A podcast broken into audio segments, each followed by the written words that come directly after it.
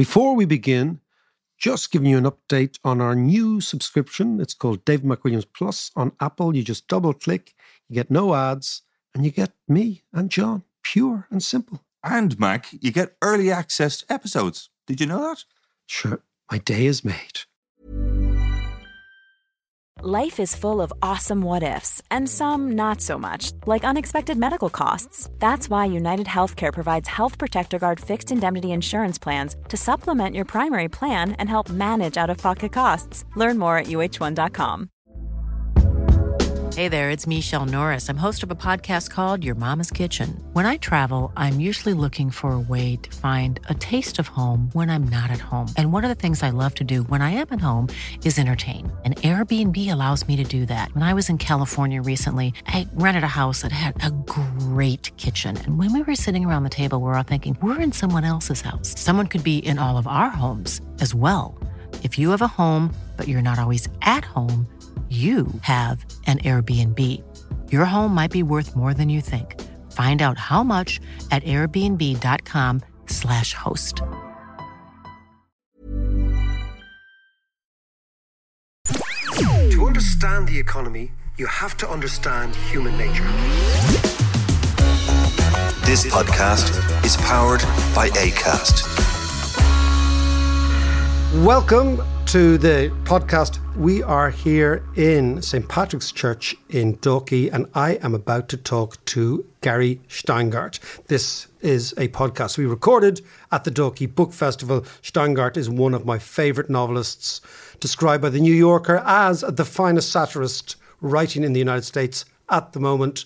Let's listen to Gary Steingart. Ladies and gentlemen, Gary Steingart. Oh. Thank you. Thank you. Gary, just be, let's kick off, right? Born in Leningrad, nineteen seventy-two. Mm-hmm. I was watching Anthony Bourdain's food programme, and they go to Brighton Beach, and yours truly stars in it. Okay, yeah. So Anthony Bourdain is trying to find the essence of Russians, Jewish life. That's right. And he finds it there. Yeah. So tell me, how do you end up there? I don't know. It was one of his first episodes, and I guess they weren't being as adventurous. They weren't going to, you know, Vietnam or whatever yet. The budget didn't have it yet. So they said, you know, let's go to Brooklyn. We heard good things about it, just across the river, and let's find the real, like, small, furry, ethnic dude to take us around, and that'll add a lot of authenticity, you know. uh, maybe somebody who don't even speak English that good, you know. So, and who doesn't charge anything, just just, just wants to be on T V, you know, that's important.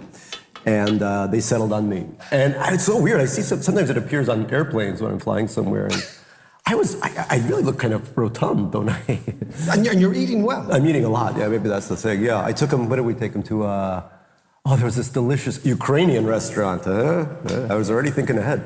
Uh, I knew this was coming in handy. Yeah, we took them to a Ukrainian restaurant with this delicious, oh, stewed rabbit and sour cream and prune. Mmm, so good. Russians can't do stuff like that. That's uh, that's definitely Ukrainian stuff. Uh, I think I took them to an Uzbek place for some plov, and then to a nightclub. Yeah, you know, I remember the nightclub. The nightclub was great, the National. I love these these nightclubs. They're still around in, in Brighton Beach. It was, there's, so you go, and as soon as you sit down, there's a carafe of vodka put on your table. So, and then it keeps getting replenished as you drink it. Uh, everyone's supposed to drink one carafe per person. I think Bourdain was already not drinking at that point, because I drank his. I remember that. I was like, ah. So how, so how do you end up in Queens? The, the story, the backstory. Oh, the backstory is actually food-related, because Russia, the Soviet Union in the seventies had a series of bad uh, wheat harvests, and they desperately needed wheat and bread. And so they had a program that was unofficially titled Jews for Grain, where uh, America, which has plenty of grain, would send millions of tons of grain, and Russia sent one hundred thousand Jews. So in exchange. In exchange. So I was exchanged for a baguette or a croissant or something, uh, which I don't know who got the better end of that deal, but um, it was it was incredible. Uh, so you arrive in, in, in, in the States, what are you, eight years old, ten years old? Seven years old, yeah. Seven years old. Seven years old, yeah. What's that like? It was horrifying. I mean, I didn't. Uh, for, I, we grew up in. I grew up in Saint Petersburg, Leningrad, which is a very pretty town, kind of like Dalki, but larger, um, and with fewer nice cars. I noticed. Um, and then we moved to Rome for about a year, as, as Soviet Jews were funneled through uh, Rome at that point. So we had to live a year there. That was great. We loved Rome. The food, the people, all of that was great. And then we end up in Queens. And Queens is, I don't know if you've ever been to Queens. It's, it's, it's not great. Uh, there are there are problems. We were, you know, we thought this is what we emigrated to. And then um, I went to a Hebrew school, a Hebrew, uh, like a religious yeshiva school. Uh, sentenced to eight years of religious school for a crime I did not commit. Uh, no offense to religion, hey, Protestantism, whatever this is. Yeah, good stuff. Like, yeah, but this was a very conservative school, and I was taught both Hebrew and English, because I didn't know either one, and those were the two languages of instruction. And that's when I began, I couldn't speak without an accent, but I began to write my first American satire, and it was called, it was, it was really a, a Jewish satire called the Gnorah, which was the Torah, but with, I don't know, gnus in it, or... And I wrote it on an actual scroll, and it would make fun of all the rabbis and things like that, and uh, in the school, and um, it made me my first American friends. So there was a kind of exchange of writing for being considered a part of the community. Before I was completely, I was the the stinky Russian bear, they would call us, the Russians. They were not happy with us because we had all these big fur hats, and my coat was made from some woodland animal, some elk or something. So writing was my entree into uh, into the world of uh, not being beaten up all the time. That's what writing does. It worked for Joyce, right? Yeah. It did work for Joyce. He was beaten to a pulp before then. Yeah. So, this, so you're you're there, you're there in Queens. What are, what are these communities like? Because so much of your stuff, we're going to talk about the work, but yeah. so much of the work oh. revolves around central characters who are displaced. Displaced, yeah, yeah. So, and I grew up, I mean, almost all of my best friends, and, and my wife too, are, are either immigrants or children of immigrants, from well, not just from Russia, but from all parts of the world. But what's interesting, I think, is many people think that, you know, like, like they'll bundle all of South Asians together as one being, you know, whether you're Pakistani or Sri Lankan or Indian, or the same for East Asian, and, and et cetera. But also for those of us from the Slavic parts of the Soviet Union, we were all different too, as, as we now realize with this war. Obviously, Putin says that Ukraine is the same as Russia, but uh, they are incredibly different. And Brighton Beach, which is what people associate with Russia, is originally, I would say, more of a Ukrainian, uh, to be more specific, an Odessa neighborhood. Um, and in fact, it, its moniker is Little Odessa, and Odessa is awesome. Uh, it's just a great city. Oh yeah, it's like um, it's the most freewheeling, humorous city. It's, it's almost the opposite of Saint Petersburg, where I'm from, which is very snobby and stuck up and stuff like that. Um, and so the Odessiti in Russian, the Odessites, uh, lived in Brighton Beach, and the Muscovites, Leningraders, and some people from Kiev also lived in the northern reaches of Queens. And even already, even as a child, there was like, oh, God, those people in Brighton Beach are terrible, you know. Even though they spoke the same language, ate the same kielbasa, drank heavily, and, and still there was that, you know, uh, well, they're not like us. We're the cultured people. Um, so I remember going to Brighton Beach was, even for me, kind of like a, a safari, you know, going into a completely different place, just because their accent was slightly different. They didn't pronounce the G the same way we pronounce the G. They had more of a R sound. And for that, they were, you know, despised. They were vilified. Vilified. Oh, those, those grr people. Oh, God, no, it's terrible. Don't marry a grr girl. Don't marry a grr girl.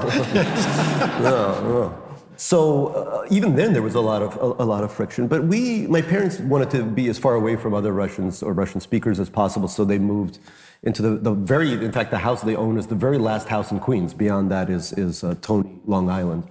Uh, we're the last uh, New Yorkers there. Actually live, yeah. Mm-hmm, mm-hmm. No, no. In fact, their backyard, I think, is sliced by the city border or something like that. So, you know, I, I, and then, but it was miserable because I, I hated the school. I didn't learn anything. I, I, you know, until I was fifteen, I thought, you know, God created the earth in seven days and dinosaurs were supposed to be like Thursday from eight to nine p.m. You know, that was the dinosaurs. And then I went, of all places, to a, a math and science high school where I had, after Hebrew school, no idea what the hell was going on, you know. Algorithms, what, you know, none of that. And it was a very tough school, and I wasn't very good at math or science, but I did discover Manhattan, which I'd never We were too scared to go there. On the news, it said it was very violent over there. And um, in fact, there's like a couple, there's maybe three skyscrapers at the time in Queens. And growing up, I thought that was Manhattan, those, those, those three skyscrapers. So when I actually landed in the real place, I was shocked. And that's when I made my first really good American friends. And they were, uh, just like the characters in Our Country Friends, they were all from, from all over the world. I mean, the school, I think, specialized uh, Korea, India, Russia, those were all heavily represented, China as well. So that was the first place I felt at ease. You know, nobody made fun of me. We all were weirdos and first-generation Americans, and, and, and we all spoke, you know, this crazy patois. And, you know, it was, it was, it was very heartwarming in a way after...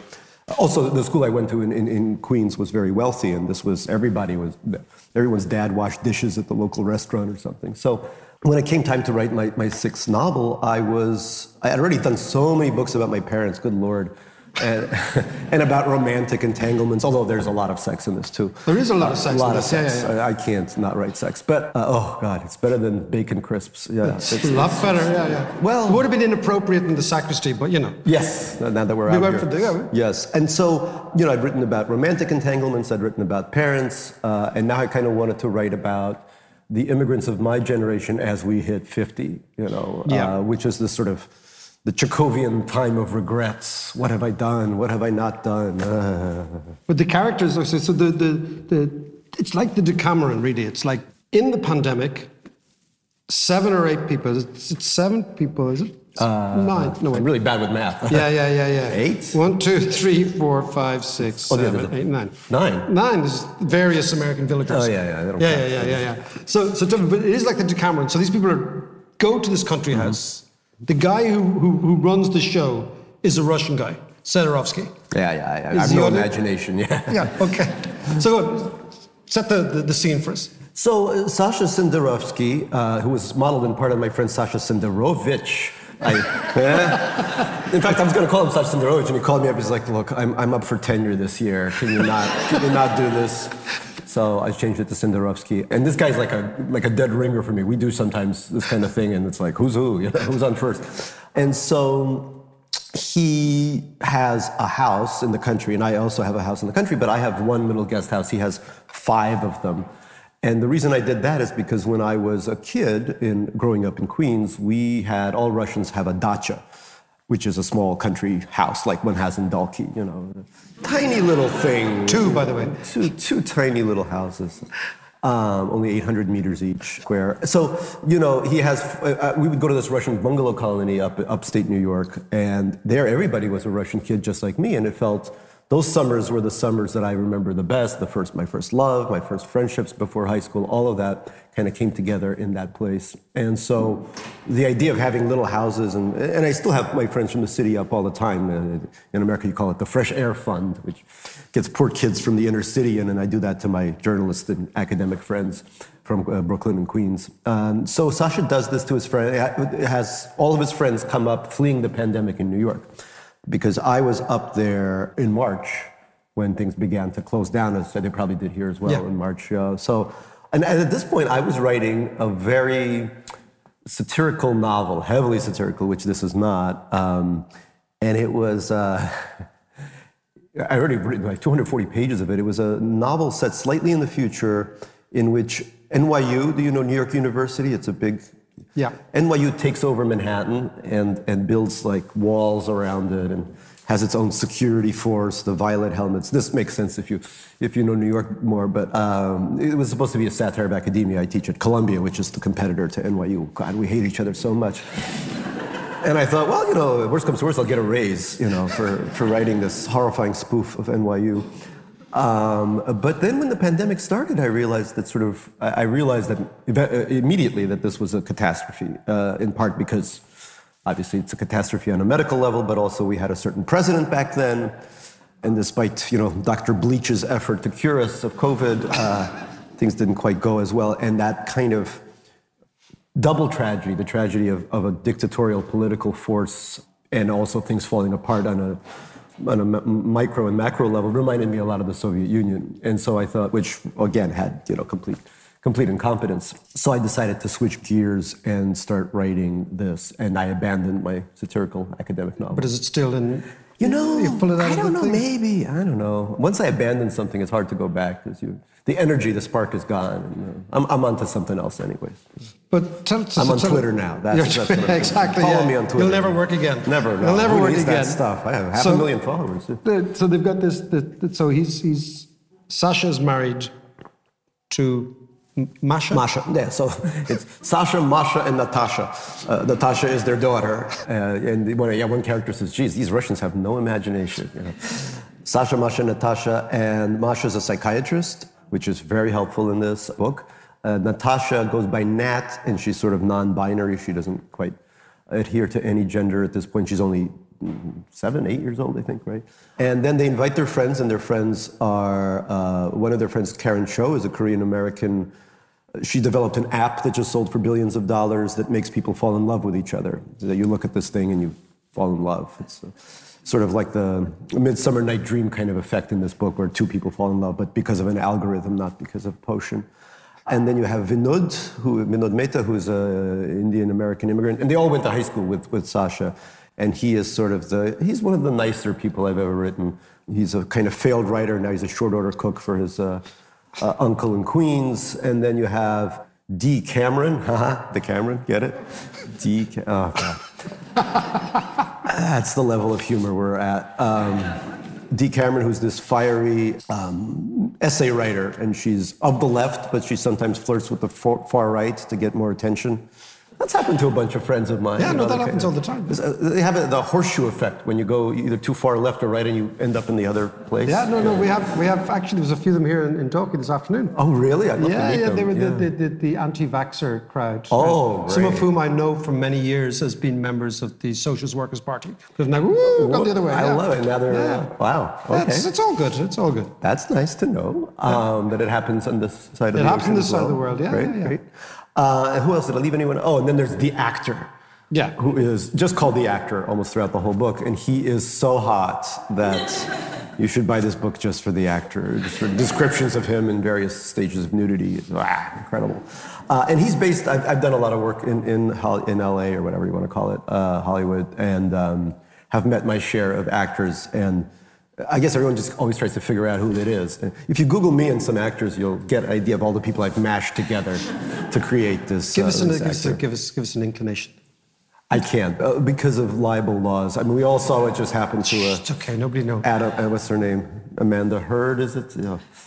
Uh, no. Um, well, I did work with. Uh, he's not the main uh, element for this, but uh, I, I've done a lot of stuff with James Franco, who was a student of mine uh, at Columbia. He studied writing. He studied ten different disciplines at once: writing, reading, uh, arithmetic, um, and pottery, I believe. Which, But he's great, and so, but, but you know, um, it is interesting. I mean, in America, obviously, like here, we don't have a royalty, unlike uh, the people across the uh, thing. Uh, we don't have royalty, but we have um, celebrity, and that's that's kind of who steps in for for our, the people that we endlessly admire for no good reason whatsoever. You know. And tell us, so, so, but the book is, I mean, yeah, it's it's these characters, but in the background, there's sort of there's the local yokels, the hillbillies who are not that fond of the immigrants. So, so what you're writing about is contemporary America. Yeah, in a sense, because we do live, where we live now, it's become incredibly popular. I mean, literally, I'm living on this dirt road with people who can't afford tires for their trucks, so they put their trucks on blocks, but their, their license plate next to their Trump sign says, taxes too high, you know, because they're paying a lot of taxes. Um, And but even amongst these dirt roads, they just built three and a half million dollar developments, uh, you know, down the street. So it's it makes no sense. But all these New Yorkers are fleeing now. The pandemic you know, made them realize they can work off of uh, out of Manhattan, and and uh, you know the land was cheap, but not isn't anymore. But there's obviously all this friction. So like Senderovich, well, a little bit unlike Senderovich, what I do is a lot of lightning hits many people. Ooh, okay. That's fine. There you go. Uh, a lot lightning, of lightning hits. Lightning hits. I like, that's good. So, thank you for the sound effect. Many trees are, are knocked down on my property all the time, and we I give it to the people so that they don't kill me. So we we because many of them can't afford uh, heating during the winter. So these are people in upstate New York mm-hmm. are in such poverty that they're act. This is actually. People say, you know, north of Westchester, you're in, you're in Alabama. No, it's incredible, and, and the same going uh, west toward Pennsylvania. Yeah, there's there's a lot of, there's a lot of poverty up there. Yeah, and ours isn't even the worst for it, but um, but it's interesting because they are the, the wealthy second homeowners, and this is one of the themes of the book. The wealthy second homeowners are all, uh, you know, uh, some Democrats and, and, and are very left. It's the the poor people who are of the right. So. There was a lot of friction. And one incident that really did happen to me, there was a lot of anti-Asian uh, sentiment, especially when Trump started talking about the China flu, the Wuhan virus, all that stuff. And and my wife and kid are, are, are well, my kid's half Asian, my wife's Asian, and there was a truck that went right past them oh, as, yeah, as they were the walking book. On the road, which is which is in the book. Yeah, there was this moment where, I mean, he was just looking at them and just gunning his engine, you know. Does your wife feel threatened in the States? Yeah, but I think Asian Americans, and many of the, these characters are Korean and Indian, I think many of my Asian friends are very threatened, and even in New York and San Francisco, because these acts of violence have uh, taken place there too. So Trump sort of lit the match, but there's been a, a general fire. So I guess, yeah, in a sense, the book is, there's a passage in this book where all of these kids who are all, uh, kids, sorry, fifty-year-old kids, who are talking about how their parents brought them here when they were very young, and they brought them here for safety, but that they no longer feel safe here. And, and it's almost a question of, well, where do we go next if if the safety runs out? And this was during the time of Trump, written during the time of Trump, set during the time of Trump, where uh, there wasn't any sense of safety in terms of policy of dealing with COVID, but there was also constant conflagrations of, of racial animus fed by the person in the White House. So all of that, I'm sorry, it is a funny book, I swear. No, it is. Well, it is. Sorry, are the Asians getting killed? That's what I'm reading? Um, no, uh, but there is, there is. Um, I think um, it's impossible not to talk about that. On that issue, I, I, I read an interview with you not, not that long ago. You said you have to write funny. Speaking of funny, you said yeah. you can't write any other way. Yeah, yeah, I have, I can't. And you know, it's interesting. I teach a class at Columbia now called "So You Want to Write Funny?" Question mark. And people love. I mean, it's a huge. It's like you know, there's a waiting list for it because people feel that literature, and we teach literary fiction, the capital L and F up there. Um, But people do feel like that, that it, those of us that are, in, in a sense, performative or want to entertain, God forbid, entertain the reader, that we're sort of being a little elbowed out of the, the church of literary fiction and, and being sent, you know. Because I think it's even harder to write funny stuff. And, and, and it's really be, hard. I think, to me, funny is serious because you have to do both things. Because if a book is just funny, then you haven't accomplished anything. But you have to create this kind of... I always use a Cold War metaphor, the interna- intercontinental ballistic missile. You know, the, the humor is the missile, but the payload, the nuclear payload, is the tragedy. So you're using humor to communicate a tragedy. At the end of this book, obviously, there's a tragedy. At the end of everything I write, there's a tragedy because, you know, I believe in tragedy. But comedy is the way is the way for me to get that across. And, you know, when I when I look at your stuff, years ago, the first book I picked up was Absurdistan. Mm. And Absurdistan is about this, again... Russian migrant living in some obscure republic south of Russia. Yeah, yeah. So, so uh, Georgia, Azerbaijan. Yeah, yeah. You know, and he's a, he's a four hundred pound son of Russian oligarchs. Yeah. Back then, I think my humor was a little broader, perhaps, because I think when you're in your twenties, you're just an angry young person. Uh, not Sally Rooney, of course, she's wonderful, but the, the people like myself, very angry and fulminating, and, and so the satire needs to be sh- bigger and sharper, and uh, and so that's, you know, that was, I think, the idea behind that. But I, I think becoming a father has softened me considerably, you know, because now I can't just hate people as much, because... Having a kid, I never thought I'd have one. Russians don't breed in captivity at all, but uh, but but I did, and, you know, and... Having him has been very nice in the sense that it, it has really sharpened my empathy uh, muscles, or sh- not sharpened, I don't know, exercised. Exercise. English, second language, for sure. How do you say it makes uh, big man bigger? Uh, so it, did, it really, it definitely did that. And I'll give you an example. There's another character here named Ed, and Ed is uh, the son of a... Uh, Korean chaebol owners. Chaebols are like uh, Samsung or L G, giant, giant conglomerates. And he is based on a couple of people I know from Korea and, and other places. And I, I knew this one guy, and he, whenever he would talk to a woman that he really liked, he would put his hand on his ear like this, you know, and be like, hi, you know. And we'd be like, what are you calling Sputnik with that thing, you know? And we always made fun of him. And Ed does that in the book with Dee. He's in love with Dee. But as he does it, he starts thinking. In, in, if I was writing back in the Absurdistan days, I would just make fun of him and move along. Yeah. But now I kind of go into his consciousness, and he's thinking, oh, God, I'm doing it again, aren't I? Why do I have to keep doing this? Why can't I take my freaking hand off my ear? And I think that's the sort of, that's the, the next step is... is But in my in my dotage, in I, your dotage, yeah, I've, I'm able to. Um, but to it's it's, it's funny because all the stuff I've, I've read, like for example, if you take Lake Success, which is the last one, mm-hmm, okay, mm-hmm. it's a kind of a kind of a hedge fund manager who goes off the rails, mm-hmm. who travels around the states in a grey, Greyhound bus, whose wife then goes has an affair. All that sort of, there there is this constant referral to this the sort of. The, the strivingness, the yearning of America. Absolutely, absolutely. I mean, you know, Which is, every immigrant gets this. Every immigrant child gets, you know, we brought you here for a reason. You have to succeed. You know, there's no, there's no failure. I mean, the school I went to, Stuyvesant High School, which is three thousand immigrants shoved into a very small, now they have a bigger school, but back then it was tiny. I actually lived down the street from the old one. And, uh, you know, fifty people in a class. I mean, it was a zoo. People sabotaging each other's uh, scientific experiments to, to win I love a, to win a prize. No, it's, it's like crazy. Gonzaga. It's like a what? Gonzaga. It's a school in Dublin. Oh, yeah? Yeah, it's the same shit. You have the same shit here? Only in that particular school. You have everything here exactly the same. We know we got everything here in a tiny microcosm. What, uh-huh. what fascinates a lot of yeah. us about America right. is that we have, where you have the general, mm-hmm. which allows you a canvas to write about it, which is easily oh. recognizable. We have the microscopic version of Stuyvesant High School. Oh, that's funny. Yeah, you know, twelve people. You know, you know, yeah, exactly. Oh, you know who taught at Stuyvesant? But I, the, he left the day I got there. Uh, was Frank McCourt. He, taught, he just saw the saw the right in the wall. He, he said, saw the right in the wall. He's like, ah, oh, the new sheriff's in town. No, and weirdly enough, I live in the building where he lived until he his books became so successful that he just moved to Connecticut. So there's this weird kind Frank of McCourt thing, Frank going McCourt thing going on. It's so scary. When are you going to write the uh, Leningrad version of yeah, Angela's Ashes? Yeah, and, uh, well, you're going to go back to you yeah. know Missus Granny Steingart. And, but do you ever feel like uh, going back there? I used to go back all the time. No, no, no. In your in your your work. You mean to go back and go back to Russia and write about it? Well, I'm not allowed into Russia. I was I was banned from Russia in two thousand fifteen. I, I tried to go, and they said your visa is no longer accepted here. Well, did they give any reason? They said reapply. You know, so I've been going to Ukraine since uh, because that, I'm quite welcome there. I go on T V. I yell a lot. It's it's good.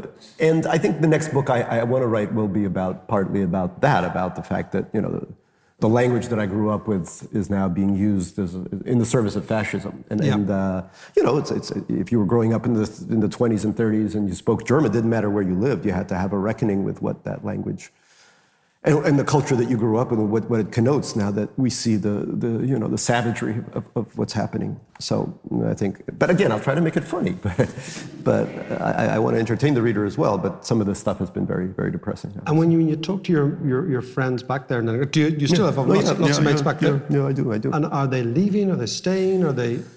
Uh, they all said, I mean, on the twenty-fourth, I had all these texts, and they all said the same thing, "Mnie pozorno," I am ashamed. You know, I am ashamed, I am ashamed, I am ashamed, I am ashamed. And then you, then you get to the nitty-gritty of what they can do. And many of them, because they're my age, have elderly parents. And there's no real social safety net or anything. You have to take care of your parents, so it's very hard for them to leave without, and nobody's going to take their parents, too, you know, yeah. so... So it's very hard for them. Some are leaving. Many of them are just, you know, middle-class people. They don't have... The, the Dubai connections of the elites, and, and and at the same time they're not dissidents, so they wouldn't get you know citizenship in Germany or Latvia or something. So it's very so it's they're very, stuck. They're stuck. They're stuck, and they're stuck in this world where. And many of them, by the way, are not ethnically Russian. They're one of my friends is half Ukrainian by ethnicity.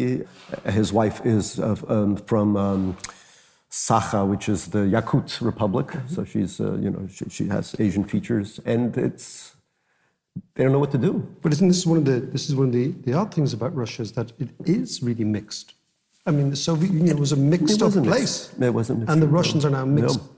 Well, I'm, if you look at my own heritage, uh, two grandparents, uh, Ukraine, we were born in Ukraine, one in Belarus and one in Russia proper. And that one was Russian Christian. And in fact, he was the son of a deacon, which is historically the drunkest member of the Russian church, which says a lot by, by many standards. There's, so, there's a vacancy here. There's a vacancy. Oh, that's right. I saw that. Yeah. There's, there's, there's a job application. There's a job thing spec.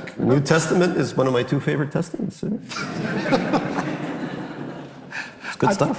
I, I tell us, you know, when, when you're writing it for, I mean, when you're write, writing this stuff, but you're also writing journalism. No. You're now starting a Substack. Yeah, today they asked me to do a Substack. They're, they're giving me money. It's hard to say no. It's, uh, so, do you know what a Substack is? Good, good. Keep it that way. It's terrible. No, it's fine. It's like a, it's like a, your own journal. It's like basically keeping a diary, but it's completely public. So if you want to read about all my problems, uh, you know, you can give me ten dollars a month. And uh, yeah, this is this is the uh, late stage capitalism run amok. Exactly. Yeah. They don't have it here. They must have it here. No, no, no, no. no. It's I, I, it's not it's not as evolved, but it's definitely a thing in the States. Oh yeah, definitely a huge everyone thing I know has a Substack. But uh, Rushdie, my friend Rushdie has a Substack, and he's got a gazillion subscribers. They always uh, say that. Yeah. Oh well, no, it says at the end. It it's, it's like a yeah, YouTube thing. Yeah, it's yeah, it's like you can't pretend. But yeah, yeah. Well, can I ask you about writing, screenwriting? Yeah, I love you know, screenwriting. Yeah, oh, I know you. So easy. Time. Sorry, compared to this, you know, because screenwriting, you have to. Here you have to conjure in a new way, completely new way. You have to conjure what it's like to, I don't know, enter a Protestant church in Dalkey, and you have to describe this and that and the other thing. Uh, screenwriting, you know, interior church day, and there you go. You're off. You're off in the races. And I love writing dialogue, which uh, when I teach at Columbia, that's one of the things that I find is that a lot of young people just, I guess it's because of their textual connection. It, the dialogue never sounds like what people talk to each other. It sounds like what that's writers think people talk like, you know. So I actually tell them, look, look at The Sopranos or Screenplay or The Wire or any of the great, or Succession, which a show I, with which I worked on, uh, show with which I worked on, Jesus, um, which where the writing room is actually based in London. And was it? Yeah, yeah. So it's interesting, right? Succession, you think it's it's about these American plutocrats, but almost the entire staff is British. So it's that British class the, humor. The way the way uh, your mouth says "fuck off" is very British. Fuck off is very British. Yeah, yeah no, no, it is. Like, fuck off is the basic building block of Succession. You know? It is. Yeah. It is. Yeah, it that's is. it. Fuck off. So what fuck were you off, doing in Succession? Um, after Lake Success, because I have become sort of the uh, you know the billionaire whisperer. I have all these billionaire friends because I interviewed them for Lake Success for this Headspin thing. So they just wanted to have me help them plot out the second season with all the shenanigans that, that the rich are up to. And then the rich people were very, even though the show makes them look horrible, all the rich people I know are so happy about it, except for one woman who I was sitting there and, and she said, I don't like that show you do because you make fun of my family. Mm-hmm. So it turns out she's a Murdoch. Now, let's explore this a bit more. Yeah, I'm like slowly backing away. Um, but the, yeah, this other billionaire just flew me down to Uruguay on his jet, and then he had this thing. I, I, I'm going to hang with you. Yeah, yeah, yeah, yeah, come along. So he, we get off the jet, and there's a helicopter waiting for each of us to fly to the yachts. And as we're flying, in, you know, in Succession, they always have that scene of the helicopters flying. Uh, you know, yes, all the and they have the two of them always. Yeah. They always have two. So as as our string of helicopters are flying, they start piping in the Succession theme song. And tell me, so so so you were writing Succession for the last couple of years? No, no, just just season just, two. Just, just season, season two. two. Yeah, yeah. I, I mean, I, I wish I had more time to do that show, but I'm trying to. I'm, they're always buying my my books and trying to make stuff out of them, and then in the end, it's like a. Doesn't really make any sense. Do you have any? Do you have yeah, any? Yeah, I work on them too. But like, so, so when you sell the rights, yeah, yeah. What's the process? Uh, there's a writing room that gets together. Um, basically, we drunk, we drink a lot, and then sort of lob ideas. There's a big whiteboard. So you know, episode three, the Steingart character, you know, has an affair or something. Uh, and then all these ideas go around. Not that I, no, not the character, I'm good. But the, you know, uh, all that stuff happens. So it's interesting. It's like sort of dissecting your life into little slices. It's fun.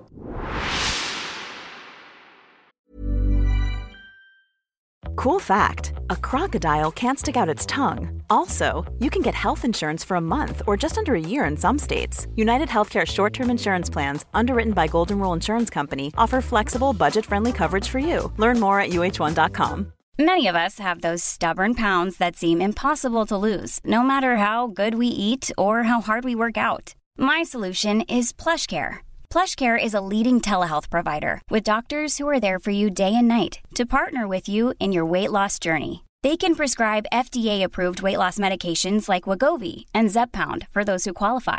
Plus, they accept most insurance plans. To get started, visit plushcare.com slash weight loss. That's plushcare.com slash weight loss.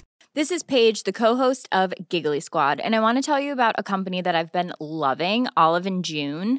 Olive and June gives you everything that you need for a salon-quality manicure in one box. And if you break it down, it really comes out to two dollars a manicure, which is absolutely insane. It's also so easy to get salon-worthy nails at home with Olive and June. The difference between how your nails used to look when you did them yourself and now with the Manny system is a complete game changer. The best thing about Olive and June, too, is it's a quick dry. It dries in about one minute, lasts for five days, and full coverage in up to one to two coats. Visit oliveandjune.com slash perfectmanny20 for twenty percent off your first system. That's oliveandjune.com slash perfectmanny20 for twenty percent off your first system.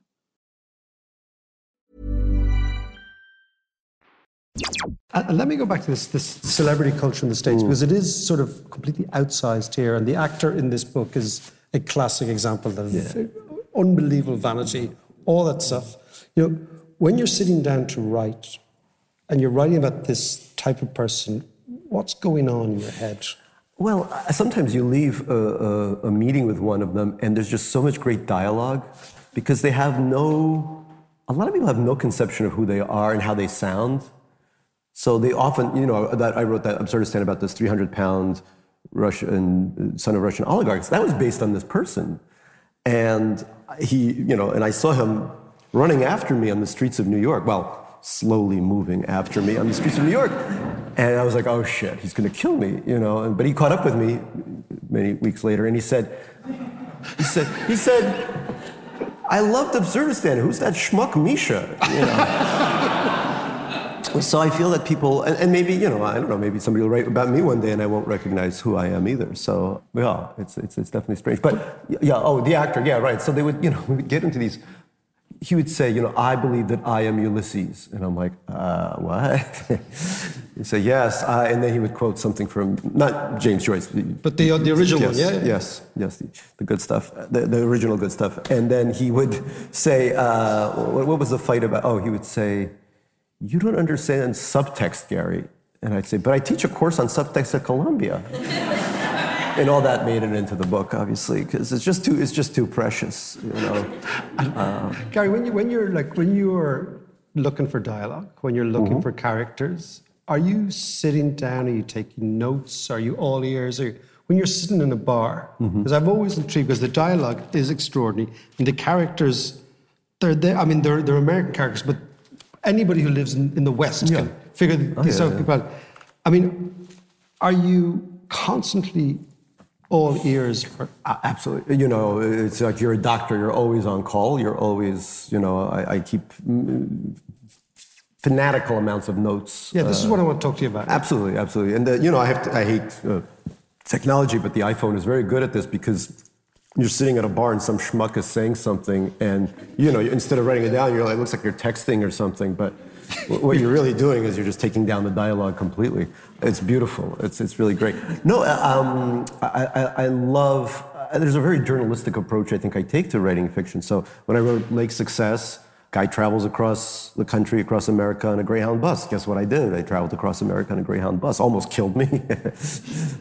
There's a lot of decapitations that, that happen on, on Greyhounds. I don't know why, but we've had a couple in the last year or so. People just chopping each other's heads off with machetes. God, I love my country. It's just, the fun never stops. It's like, oh yeah, we do, we're doing that now, all right? Wow, great. So, and when I researched Absurdistan, I, I hung out with gigantic Russian mafioso. Yeah. So, exactly. So now I'm, I'm in the book I'm writing now, one of the characters is a twenty-something journalist Uh, just starting out, having a lot of uh, problems with her career. So I'm hanging out with all these twenty-something journalists who have a lot of problems with their careers and, and just taking notes, you know. And I said, uh, one of them is throwing a party, and I said, can I come? She's like, sure. So just going to be sitting there. So it, it is it is very much, uh, uh, Tom Wolfe, I guess, used to do stuff like that. Yeah, so, did, yeah but, know, but there is a sort of a Tom Wolfe, except it's, it's, yeah. it's, but it's that idea of looking at American society and... finding the little self-evident cracks that everybody identifies. And also, the political background is always very important. I mean, Lake Success and this are Trump novels. No, no they are. I mean, look, we're in a we're in a state of deep decline right now. And uh, as someone who grew up in the Soviet Union, I know what deep decline on a superpower level looks like. And it's always intrigued me. How that country collapsed is, is fascinating. And I'm not saying America's collapsing yet, but it ain't going up, you know. Yeah. Uh, and watching the January sixth hearings, it's just, it's unimaginable. I mean, you know, I've written dystopian fiction. Super Sad True Love Story is my dystopian novel. And I, I mean, there's stuff like that there, but that was written, what, twelve yeah, years it's ago? It's a long time ago. It's a long time ago. And I was thinking, well, if this happens, it'll happen fifty, sixty years from now. But but here we are, you know. And this is when there's, a, from Super Sad, I remember, was, there was the bipartisan party. The bipartisan party, which...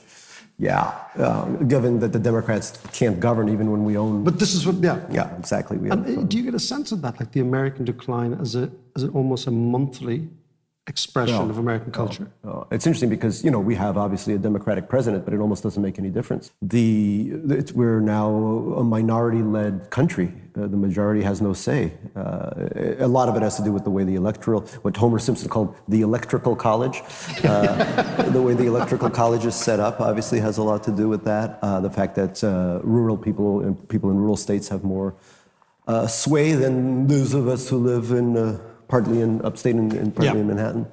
And it's very sad because I really, I, and one thing that my parents did right, they did so much wrong, but they got me out of Russia what did they do at just wrong? The right time. Yeah, well, we can have a separate symposium on that. Um, but they got me out of Russia, you know, at the right time. And that's something that I've pledged to do for my own son now that I have a kid. And so, you know. What did you say? He's eight, so okay. Prime time to. Um, that's your. That's something. About the same time. You can the same time, him, exactly. Deposit him in Rome and see where he goes. Well, yeah, yeah, that would be funny. Yeah, he end up in Rome and then uh, choose a country to go to. But yeah. Could I go on? You were going to say you, you're, the, what your parents was to get you out at that time. Yeah, they they had the presence of mind, even though they had relative uh, parents who were very sick. My mother did. Uh, they had the presence of mind uh, to sacrifice culture, language, all that stuff to get me out. And, and you know, I mean, if I moved somewhere, I, I could always write and do stuff, but they came without any of that stuff. They came with, you know, the proverbial American one hundred dollars in their pocket or whatever it was, and some very weird Romanian furniture they dragged across the ocean. Absolutely shocking-looking stuff. Um, but that was it, you know. So I would. And my wife and I talk about this all the time, you know. Where, where do we go? Korean. To, Korean-American, well, born in, yeah. uh, in uh, California. But we always talk about, you know, what, what next if, you know, if, uh, things continue to deteriorate. So, doggy? We came here for the festival in two thousand nineteen, my whole family, yeah. and they really liked it. And they like Dublin quite a bit. So, yeah, it's it's, it's high on our list. Uh, I mean, it does get warmer than this, right? No. In the summer? Because that's the only thing that I'm not no, one hundred percent this is, this is, as, cool this is kind of as good as it gets, oh, actually. Boy. Okay. It's all not right. going to get much all hotter. Right. Right. Well, global warming can help us out here.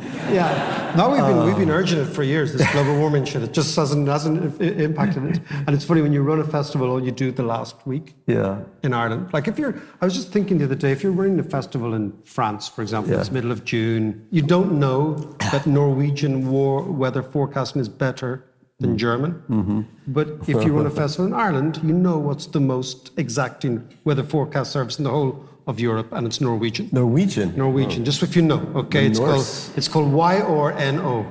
Y, oh, okay. Y O R N O, no, but the point is, because, you know, if you're, if you're doing a festival in a normal country, don't worry yeah. about the fact that you might get yeah. an Arctic chill in the middle of June, but that's yeah. what you do here. But no, but to come back to your, your idea, but I mean, on, the, on a more serious level, that That that you you think the United States is sufficiently going in the wrong direction for you to think, hmm, maybe. Yeah, because it has a lot of the elements that are necessary for democracy to collapse. You have a very large percentage of population that does not believe in the truth. Uh, they have their own ecosystem that sprouts lies, the same kind of ecosystem that existed under the fascists in, in Nazi Germany. They're also armed to the teeth.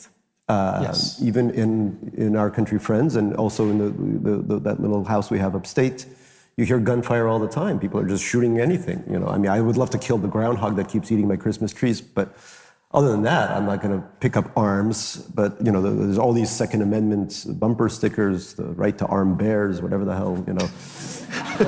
And so.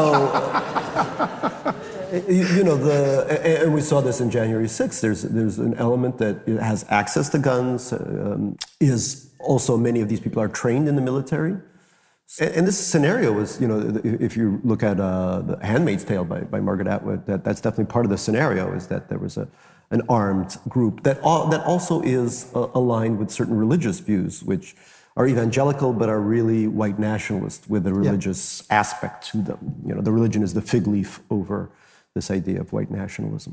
So, you know, fun stuff. And, and just, every time you turn on the news, you know, uh, almost Ukraine. Ukraine was horrible, but at least it took it united the country in a weird way for at least a yeah. little. Even upstate, uh, people will have Ukrainian flags next to their, you know, Trump or whatever flags, and that was that was a one good moment of unity. And but now it's on to the next thing. And, you know. But when you look at things like, you know, the, the abortion legislation now, you yes. look at yes, the yes, gun yes. crime.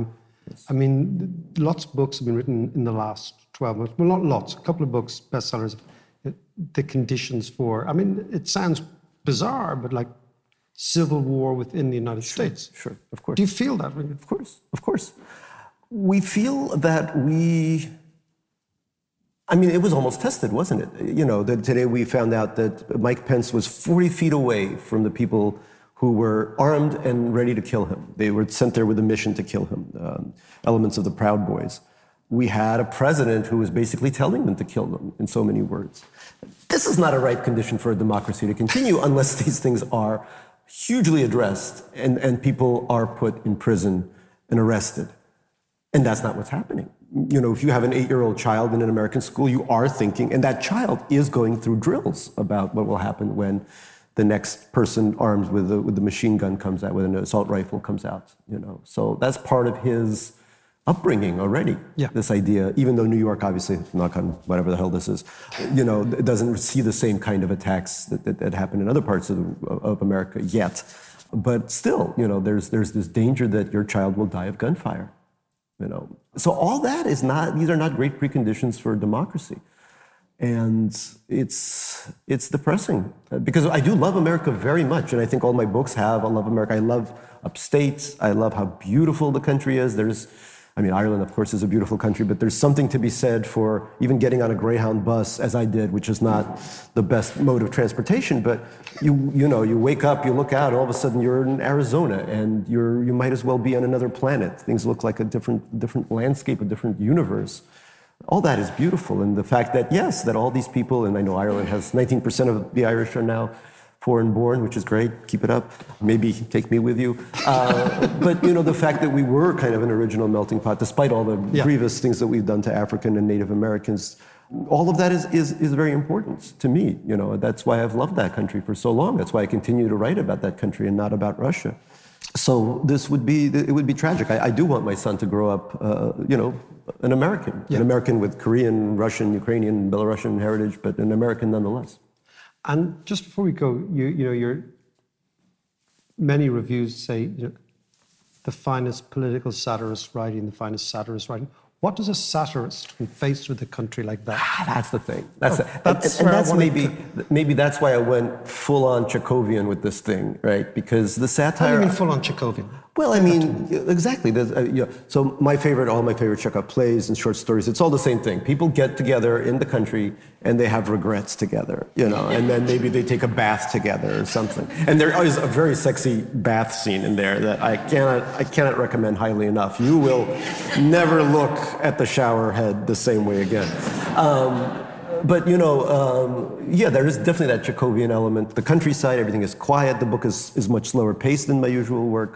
But yes, but I am labeled, usually labeled a, a, a satirist, and I don't know, it's fine if, if they say something, if they put a, yeah, best. Best is always good. Best is best always we like, good. Best yeah, we like. Yeah, as long it's not as, better than worse. Yeah, if the Irish Times is happy, Jewish yeah. eyes are smiling, you know. um, no, but I mean, do you feel pressure to, to, to come up with, you know, when the world is going so seriously yeah. wrong, is the satirist's urge, what's the urge? How do you how do you top, for example, the Trump years? How, as a satirist, do you... The man's telling us to inject bleach to cure ourselves from COVID and, and to go into the sun. The sun will get the COVID out. That's... The President of the United States is saying that. There's a brilliant movie called Idiocracy. I don't know if you've ever seen it. Amazing movie, you know. And, and it, when it came out ten, fifteen, twenty years ago, Mike Judge is the director. You know, it seemed like a funny, far-fetched thing. No, now it's history. This is where we live in. I think on that note, we are almost out of time. Gary Steingart, ladies and gentlemen. Thank you.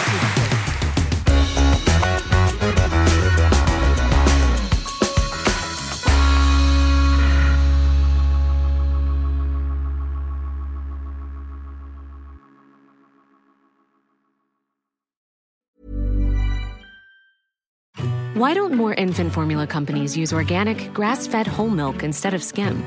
Why don't more infant formula companies use the latest breast milk science? Why don't more infant formula companies run their own clinical trials? Why don't more infant formula companies use more of the proteins found in breast milk? Why don't more infant formula companies have their own factories instead of outsourcing their manufacturing? We wondered the same thing.